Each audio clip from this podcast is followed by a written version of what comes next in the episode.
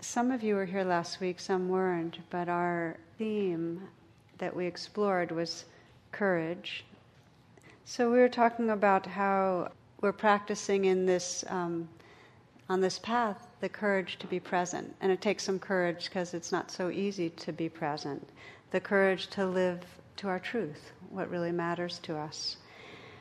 And I think I've got another definition that to me is the most compelling, which is that courage is really the willingness to stay with fear a little bit longer. You know, just whatever we're normally, where we normally say enough and, and leave. It just, it's something in us knows that there's freedom and there's awakening by just not absurdly longer, like we're going to re traumatize ourselves, but just the wisdom just to hang in a little longer. I mentioned at the end of last week that this week and next week we're going to be exploring really the trance of fear, how we get caught, how we wake up. And I like to do that fairly rhythmically in these classes because really, if we look underneath so much of what's going on, whether it's anger or grief or jealousy or restlessness or whatever, underneath, if we're able to hang in there and pay attention, there's fear. There's some core knot of fear, like this self is threatened, something's going to go wrong, and there's a kind of a tensing against that. So, this week we'll explore what I sometimes call the body of fear, and that's a bit out there now in the literature, a different way of, a way of describing it, the way our body and our mind and our emotions coagulate into fear, and a bit of, of being present with that. And next week, some more pathways for working with what's difficult. I like to begin usually by saying that we th- sometimes we think that there's something wrong that fear is happening, and that fear is not a mistake. I mean, it's absolutely wired into our nervous system. It's not unnatural. It's almost like if we didn't have fear, we'd be brain dead, basically. You know, we are supposed to have fear. We can't survive without it. Fear lets us know that we have to do certain things to protect ourselves and take care of ourselves. And it arises from our limbic system, which is responsible, some of you might remember this, for the four F's feeding, fighting, fleeing, and reproduction. So. So the Buddha describes that we have this universal perception that with incarnation there's a perception of separate self here and world out there. And we have the capacity to wake up from that sense of duality, but that's the kind of way we come in. We have this perception. And that um, with that, there's fear. And you can find it in the Vedas. I like the way it's described. They say, in the beginning, there was simply the Absolute, the mind of the Absolute present in the infinite dark. Then within the mind of the Absolute, there arose the thought I am. And immediately following that thought, there came fear. So that with any sense of self, like I'm here, world's there, there's some fear. Now, we might not feel it as fear, we might feel it as some tension, some agitation, some edginess, some restlessness, but there's something. William James describes the beginning of all religions and all spiritual paths as starting with the cry, help. And I think that's really interesting. That there's some apprehension of, yikes, I'm here and this world is uncertain and everything's going to go. This mind's going to go, this body's going to go, the next moment's uncertain. And so there's this real existential angst and there's this sense of help. And then religions unfold out of it, what we turn to. What do we take refuge in? And as we've explored here, often our reflex, the way we take refuge, the way we try to find safety, is something that actually ends up keeping us more stuck and feeling separate. So, what we'll be exploring here really is how we turn to refuge in a way that actually frees us. But as, as I mentioned, I like this terminology, that the primal mood of the separate self is fear. So it's there, this apprehension of impermanence, this clinging to existence. And then we can see it through all the different kinds of creatures, from single cell, whether it's the just the basic kind of contracting of cells, to the heady heights of human beings that have these really complex ways that we have that we apprehend what's going to go wrong and tighten against it. But it's all the same. It's all the sense of something's wrong and tightening to deal with it. One mother tells the story of going into her young son's room when there's a thunderstorm and he's scared and he's crying. And, and, he, and he says, Mommy, will you sleep with me tonight? And she said, Hon, I've, I've got, I'm going to sleep with your dad. And there's this long pause. And then he says, The big scaredy cat, you know. so it's like all of us, really. And so it's an evolutionary message to protect, but the deal is we lock into overtime. And this is where suffering happens that yes, these bodies and minds are supposed to be afraid and, and navigate with that. But what happens is that we get caught in the fear and then we begin to weave a lot of worry thoughts and stories about what's going to go wrong and we get fixated. And one of the most well known lines from Mark Twain is that the worst things in my life never actually happened. You know, that thing of like how many moments we're re- getting ready for something terrible to happen, and some of them do, but many don't. The bottom line, and when we say the trance of fear, is that rather than just the wholesome warnings that um, watch out, put your foot on, you know, don't put on your foot on the brake too fast, it's slippery, it, you know, be careful, drive carefully, whatever it is that we get caught in this constant state of agitation where the mind is always anticipating what's going to go wrong. The stories about what's going to go wrong are constantly there. The biochemistry that goes along with that, which really affects our organs and our heart and our digestion's all all cooking, and then our behaviors come out of that. And when we're in the trance of fear, most of our behaviors are fear driven.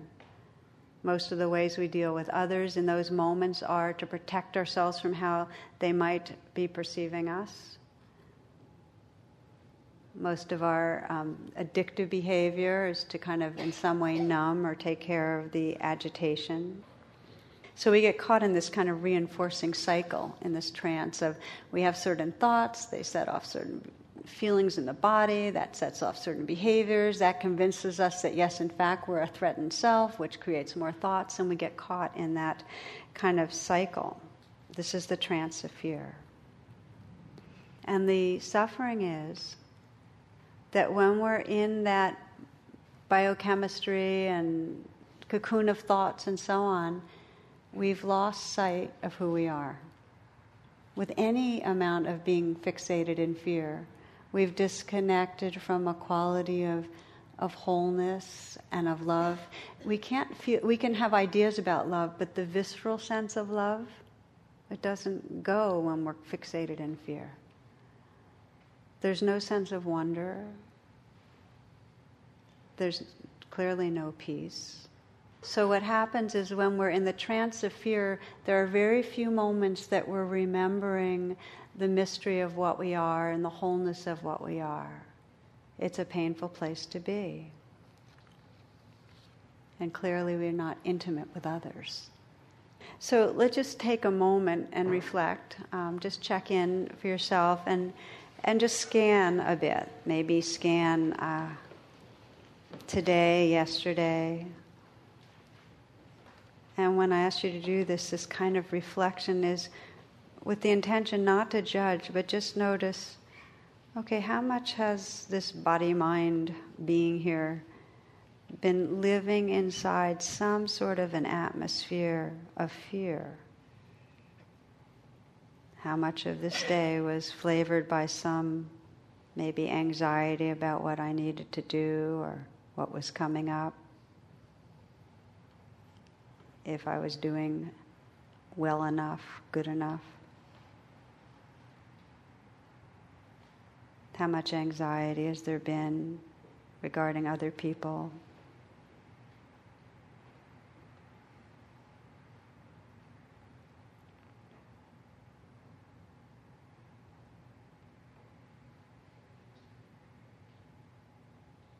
The signs or flags of fear are usually a speeding up a disconnecting from the body, mental preoccupation, judgment.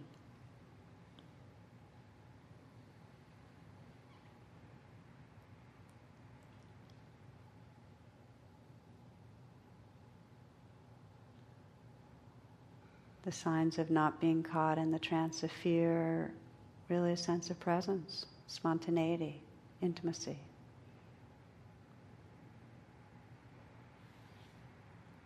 Just even checking right now in this moment, sensing if there's any underlying assumption that something's wrong or something's about to go wrong.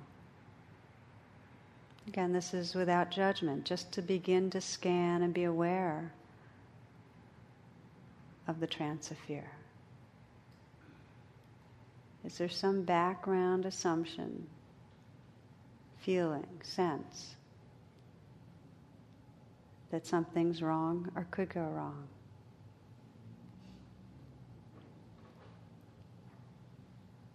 You can check your throat, your chest, your belly. Often, when we start checking in, we find mm, there is that kind of clutch in some way.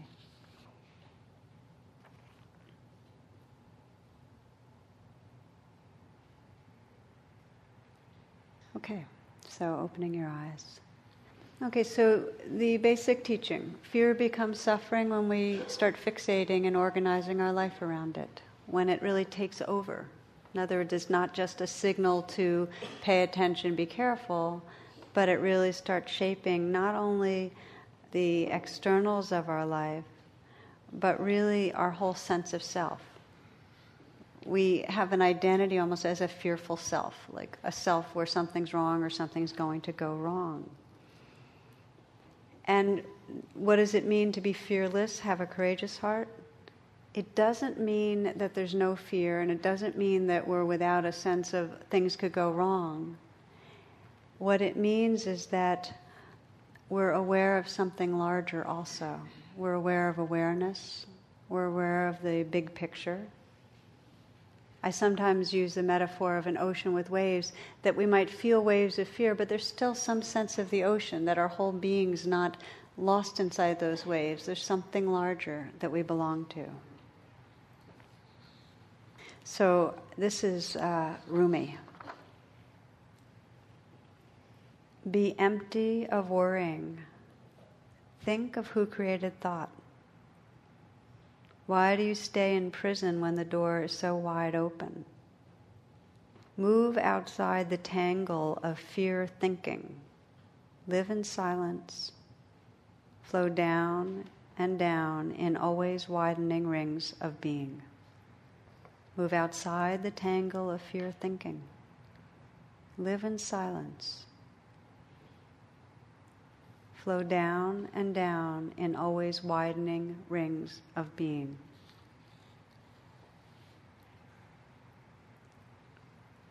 In the trance of fear, we're living in a very narrowed, confined sense of ourself and our life. And you can feel it. You can, it's almost like looking out a window and it's gotten very, very small. And your sense of yourself is very tight. And as we wake up from fear, it's widening rings of being. Now, what fuels the trance of fear?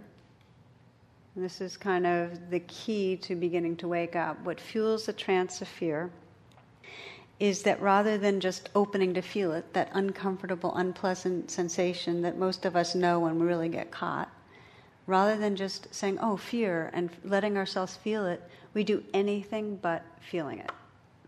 That's what fuels the trance. We run away from it, we numb it, we get busy, we do anything we can, prove ourselves right, blame others, anything but just sit down and feel what's uncomfortable in this moment. Okay, a little classic story. Once there was a man who got so upset by the sight of his own shadow and was so unhappy with his own footsteps that he tried to run from both. But each time his foot hit the ground, he realized he was still taking a step.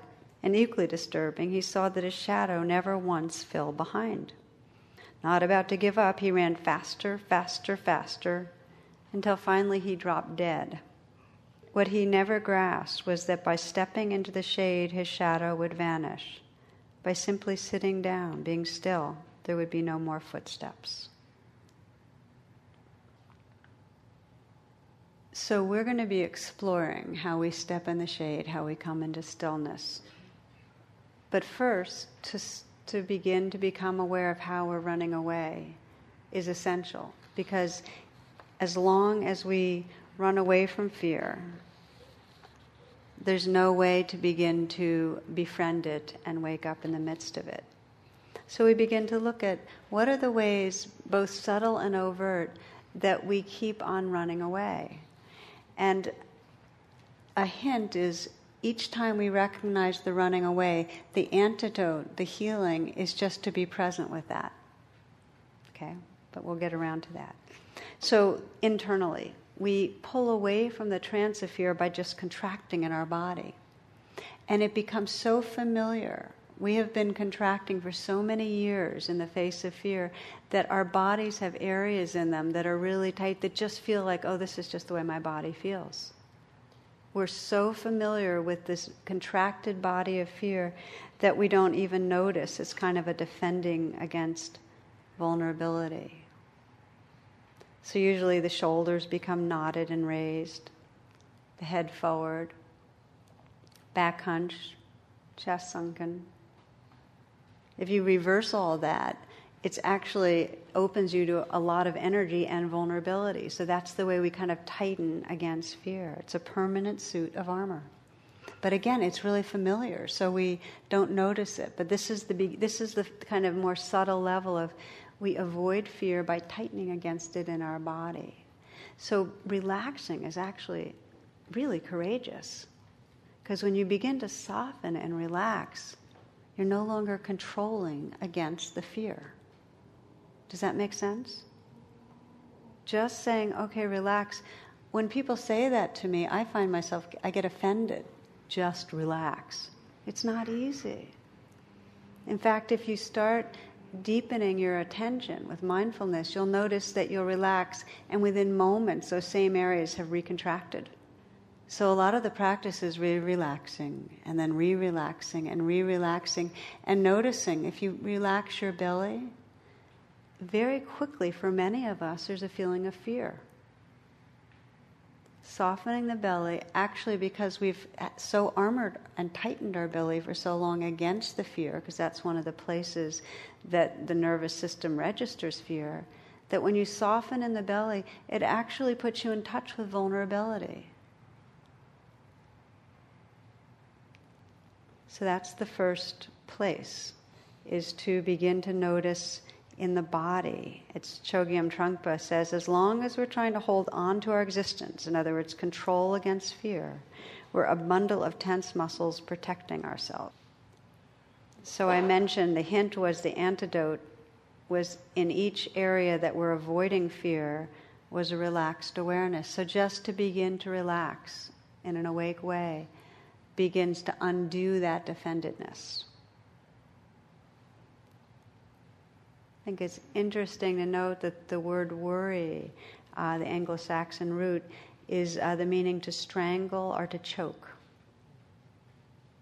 Okay, so one level of running away from fear is this tightening in the body. The next is that the mind gets trapped in these rigid patterns. And have you noticed how much we live in this little cocoon of our mind and how much it just keeps spinning the same stuff? It gets very rigid and very repetitive for instance, we might have physical pain come up, and immediately we go to town on what disease has finally reared its ugly head. Have you noticed that? Especially those of us that are getting older. I mean, just flips into it right away.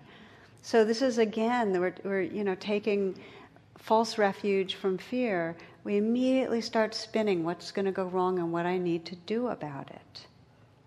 Many of you have heard me here describe this is the Jewish mom who sends a telegram to her son saying, Start worrying, details to follow, you know?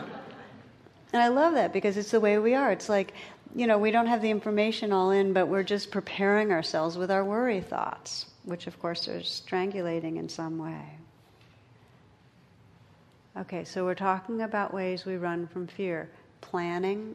Some of you might know in your heart of hearts what an obsessive planner you are. I mean, many of us do that one. Rehearsing, anticipating what's going to go wrong, figuring out.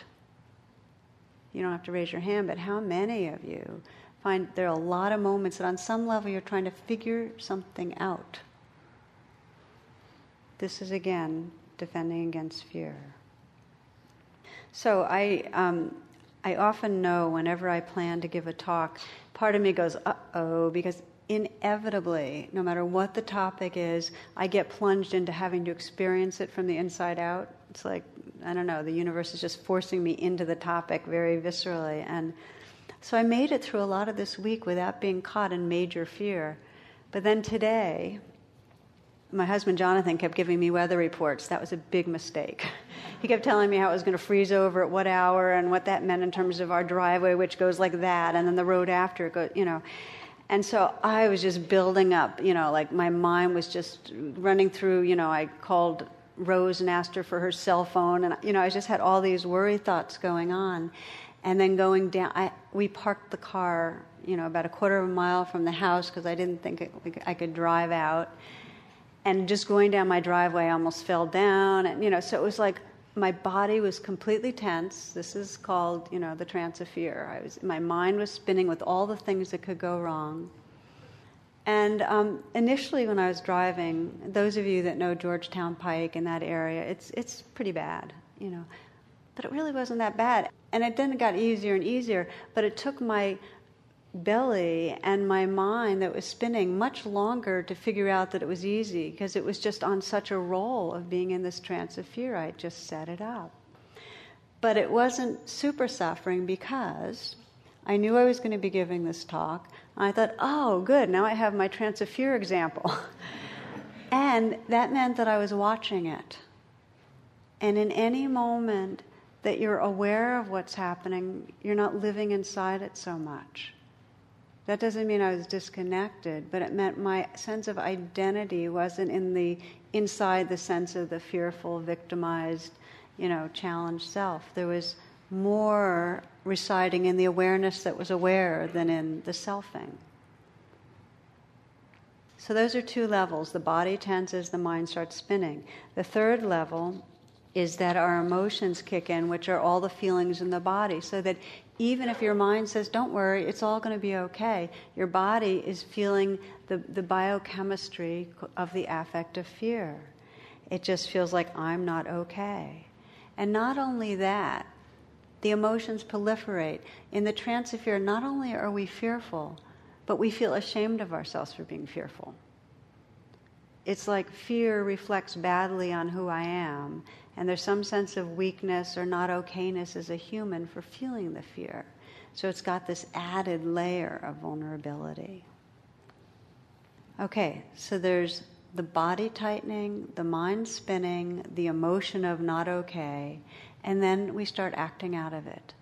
And again, if we scan our behaviors, if we stop in the middle of midstream of things we're saying and things we're doing and check in, we'll find there's usually a kind of clutch of fear in, in the chest or in the gut, and then in some way there's a sense something's wrong or something's going wrong. But often, the nature of fear based behavior is the last thing we want to do is stop, so we don't stop and check in. Pausing is one of the antidotes to fear. So fear ends up manifesting in our behaviors in all sorts of ways. One is just in the tone of our voice. It's like you, we don't want to give it away, but people can tell. Even when they're not conscious, they can pick up fear because our voices, our throat contracts. And the, I was with a friend recently who was speaking in public and was nervous, and I could feel that choked quality in her voice. I could hear it. And then, of course, the words we say when we're afraid, it's harder to speak the truth. It's harder to be honest about who we are because fear, in some way, has a sense of they won't like me, what's here is going to be rejected. So we present ourselves versus just be ourselves. We mislead. One friend has a child who's lying some. And um, when we started exploring it, it became very clear she's just afraid of the consequences of the truth. We, we can't be real with each other. There's posturing. And then, of course, it's institutional. It's in our society. We're in a fearful society that expects others are going to take advantage of us, mistreat us, lie to us, steal from us. So, in our political system, it's a given. Misleading is a given in our institutions. Some of you might remember this, but I'll share it with you because it's so good. These are actual statements found on insurance forms. And we all know how we feel about insurance companies. Now, are we our authentic self in how we communicate with our insurance companies? Here's a couple of the statements. I had been driving for 40 years when I fell asleep at the wheel and had an accident. In an attempt to kill a fly, I drove into a telephone pole. the guy was all over the road. I had to swerve a number of times before I hit him. I collided with a stationary truck after coming the other way. Coming home, I drove into the wrong house and collided with a tree I don't have. One more. I pulled away from the side of the road, glanced at my mother in law, and headed over the embankment.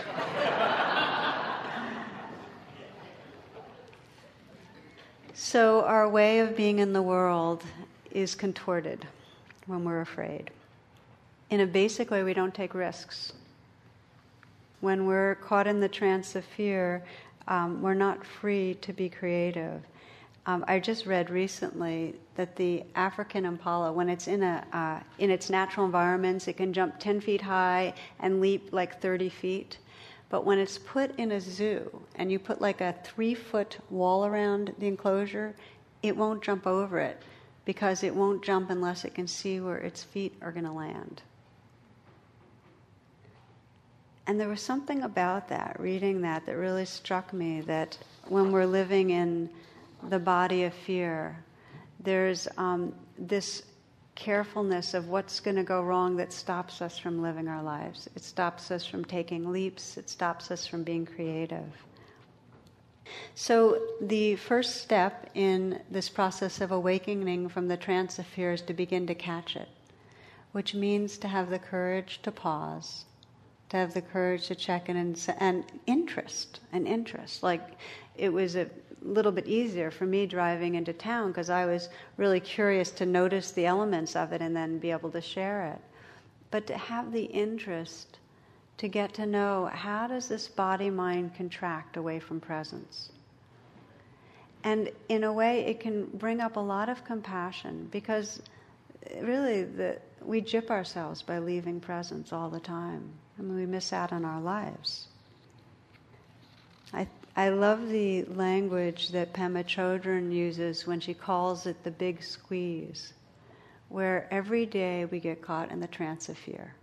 I mean, every day we get caught feeling like we might not be enough and like things have to happen and they might not happen and we get tight and we get caught in this kind of these kind of looping thoughts. And we also, in some deep way, sense this beingness that's here, that there is this capacity to touch the sacred and to love without holding back and to really come home. There's some yearning and some sense behind the yearning that there is a holiness that's here and possible. So we're caught in that squeeze. The challenge in waking up from the trance of fear is that it's very, very deep conditioning to run away. As I mentioned at the beginning, um, it's our first reflex is to not feel the rawness and the vulnerability that's here. It's our first reflex. And yet, the good news is there's something in us that really wants to wake up and be whole and be free. We really long for that. And we wouldn't even be coming here to a gathering that's really centered on mindfulness and presence unless something in us intuited that that's really what we cherish. And we'll still get lost in our conditioning and we'll still avoid stuff, but something in us knows. So the teaching is, when we're caught in this trance, to be willing to pause and begin to bring presence to what's happening here. What's happening? Can I be with this? Can I be with this? To begin to bring presence. And one of the great descriptions is when the resistance is gone, when there's no resistance to fear, like really no resistance, then the demons are gone. There's no suffering. There might still be uncomfortable feelings, but there's no sense of a self that's tormented by them. The resistance is what creates that sense of a suffering self. So that's the, that's the great language of it. The challenge is um, what many of us have discovered as bargaining mind, which is, okay, I'll be with this fear so it'll go away, you know? And that doesn't work. As they say, it knows that we're bargaining with it. So it has to be a very sincere, authentic, courageous presence.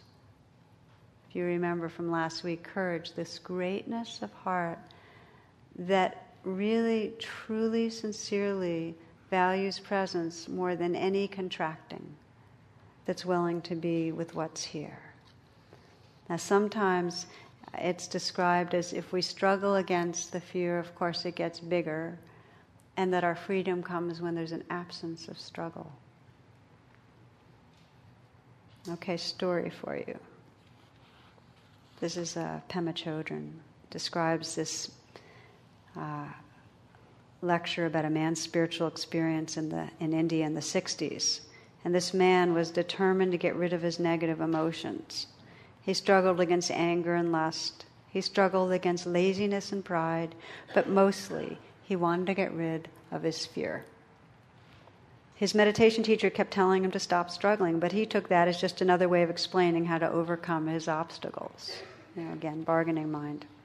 So finally, the teacher sent him off to meditate in a tiny, tiny hut in the foothills. He shut the door and settled down to practice, and when it got dark, he lit three small candles. Around midnight, he heard a noise in the corner of the room, and in the darkness, he saw a very large snake. It looked to him like a king cobra, and it was right in front of him, and it was swaying. All night, he stayed totally alert, keeping his eyes on the snake. He was so afraid that he couldn't move. There was just the snake and himself and fear. And he stayed. And he stayed. Just before dawn, the last candle went out and he began to cry. He cried not in despair, but from tenderness. He felt the longing of all the animals and people in the world, and he knew their alienation and their struggle. All his meditation had been nothing but further separation and struggle. He accepted, he really accepted wholeheartedly that he was angry and jealous, that he resisted and struggled, and that he was afraid. He accepted that he was afraid. In that acceptance, he also accepted that he was precious beyond measure, wise and foolish, rich and poor, and totally unfathomable. He felt so much gratitude that in the total darkness he stood up, walked towards the snake, and bowed. Then he fell sound asleep on the floor. When he awoke, the snake was gone. He never knew if it was his imagination or if he had really been if it had really been there, and it didn't seem to matter. As he put it at the end of this talk he gave, that much intimacy with fear caused his dramas to collapse and the world around him finally got through. It's a challenging teaching to not run away from fear. One Zen master said that his approach when fear arose was, I agree, I agree. And that's kind of a good one. We need a kind of invitation because we so habitually spin off and just uh, tighten up with the merest hint of fear we just check out. It begins to really develop compassion when we see the pain of that, that really, because it happens so much, that means that there are huge swaths of moments that we've just checked out of life. We're not able to be intimate. So, what I love about that story is this guy stayed and he stayed and he stayed, and in that staying, because it takes so much presence to stay, that his stories collapsed. And then there was just this space. In other words, not only are we learning to bring presence to fear so that we can sense a freedom in the midst, fear, being with fear, is a gateway to a huge, vast, tender love. Because the amount of presence it takes to stay becomes a very infused, intensified state of presence that we become absolutely embodied with. In other words, when it's easy times, it doesn't take as much presence we don't have to let go of as much. So there's this gift, which is that if we begin to trust we're the ocean, begin to trust that presence, we're not so afraid of the waves. And the more moments that we have the courage to stay a little longer, and I'm not talking about plunging right into the cauldron, it doesn't always have to be that dramatic. Just stay a little longer, like for maybe 10 seconds. Notice that there's fear, but instead of going online or eating something or getting away, stay just a little bit longer.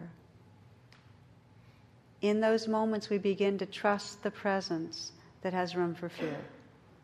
We begin to trust that there's this sea of awakeness, and the waves can come and go, but we have a home that we can come to. That's true refuge.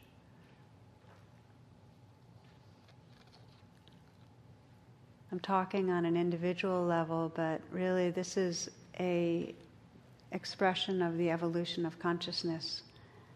That in more primitive levels there's a reflexive contracting. And in human trance there's this contracting where we just stay busy, or we lie, or we overeat. And the evolution of consciousness is we start getting it. Oh, that's the trance of fear.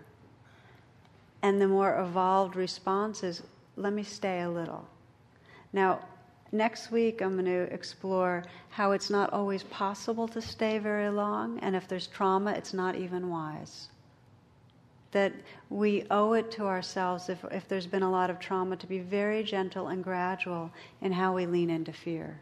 So, this is not like a teaching that fear comes, well, if you're courageous and committed, by God, you're going to, you know, it's not that.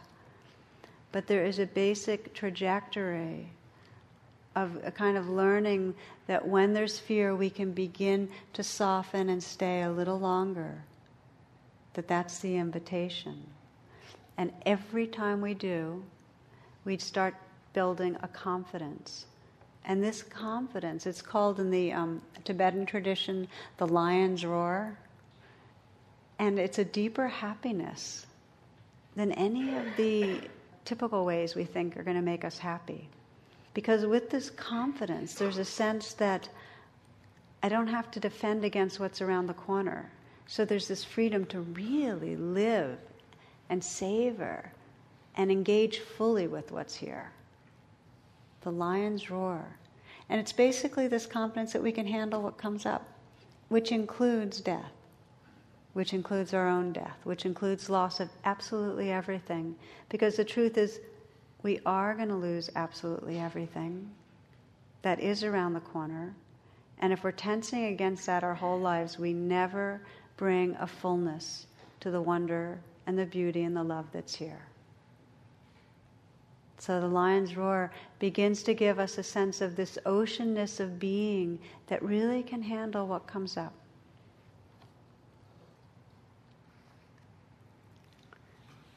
As we start getting more familiar with the trance of fear, it almost feels like this. Um, I mentioned worry as strangling. We can almost just feel this clutch that's keeping our being smaller than it naturally is. We can almost sense, um, it's kind of a physical, energetic sense that we're not free to be what we are. Rumi puts it this way. He talks about waking up from the trance in this way. He says, I've gotten free of that ignorant fist that was pinching and twisting my secret self. I've gotten free of that ignorant fist that was pinching and twisting my secret self. The universe and the light of the stars come through me. I am the crescent moon put up over the gate to the festival.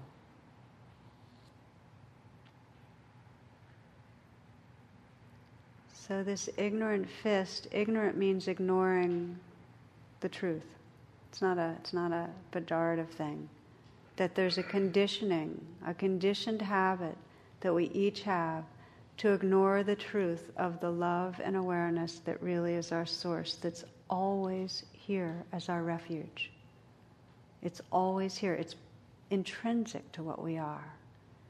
So, this ignorant fist is that contraction that doesn't remember that, that forgets that, that ocean of goodness and being. And it keeps squeezing us and squeezing us. And when we become aware of how that's happening, as we spoke tonight, how our body tightens, how our mind spins, how we act out and lash out and blame and soothe, when we start pausing, when we start just bringing a gentle awareness to that, that fist begins to open. And as Rumi says, the universe and the light of the stars come through me. Really feel the truth of our belonging. Okay, so we'll close as we often do, just do a brief meditation on a bit of the, the currents that I've been talking of. So, this is your chance to actually check in on some of this. And this is your chance to pause, to actually live the practice. So, as you let the attention go inward, let yourself feel your breath.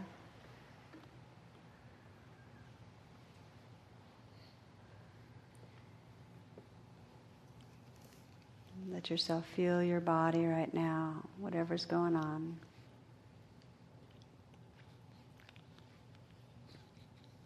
And should you have a situation that's in your life right now that's that brings up anxiety, that brings up fear, you might let it come into consciousness.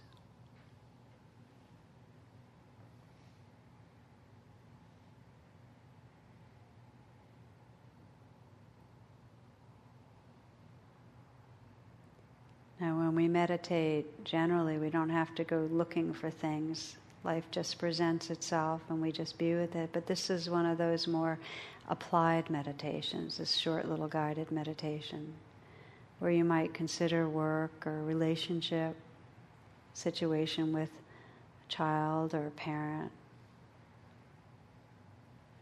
where you know there's some anxiety or feel, fear of not enough something could be lost, something could go wrong.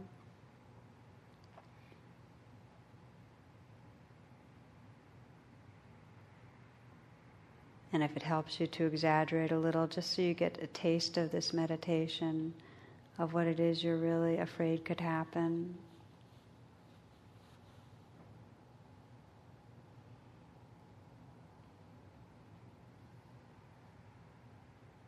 So you can begin to investigate this body of fear, the trance of fear. Noticing how the thought patterns go.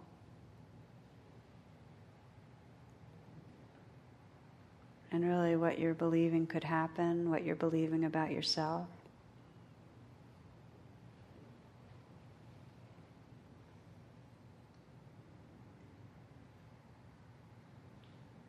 And most important, investigating how that feels in your body. So just feel your throat and your chest and your belly. And even if you've got no situations in your mind, let this be a meditation where you gently, softly open to the experience in your body. It's as if you're saying yes to whatever's here unconditionally.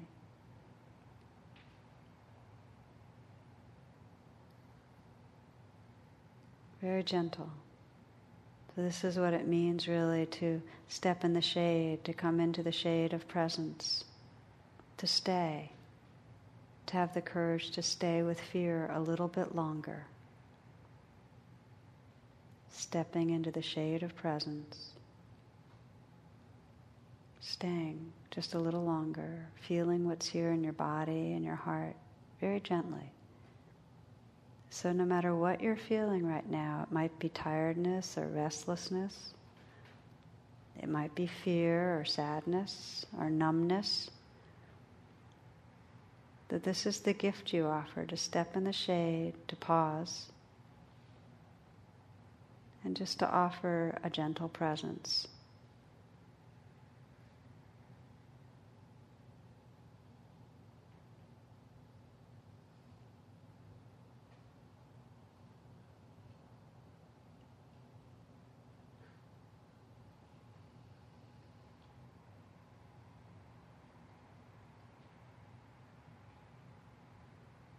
Again, the words of Rumi. I've gotten free of that ignorant fist that was pinching and twisting my secret self. The universe and the light of the stars come through me. I am the crescent moon put up over the gate to the festival.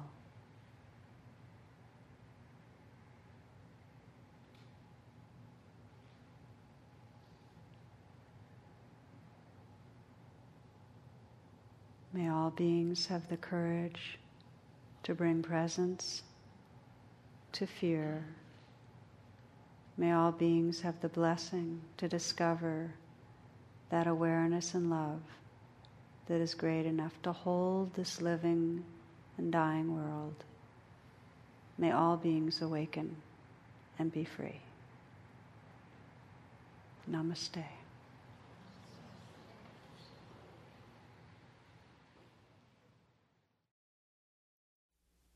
The teaching you have received has been freely offered. If you would like to contact the Insight Meditation Community of Washington to make a donation or to learn more about our programs, please visit our website at www.imcw.org.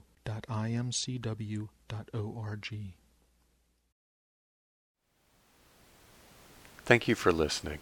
To learn how you can support the teachers and Dharma Seed, please visit dharmaseed.org slash donate.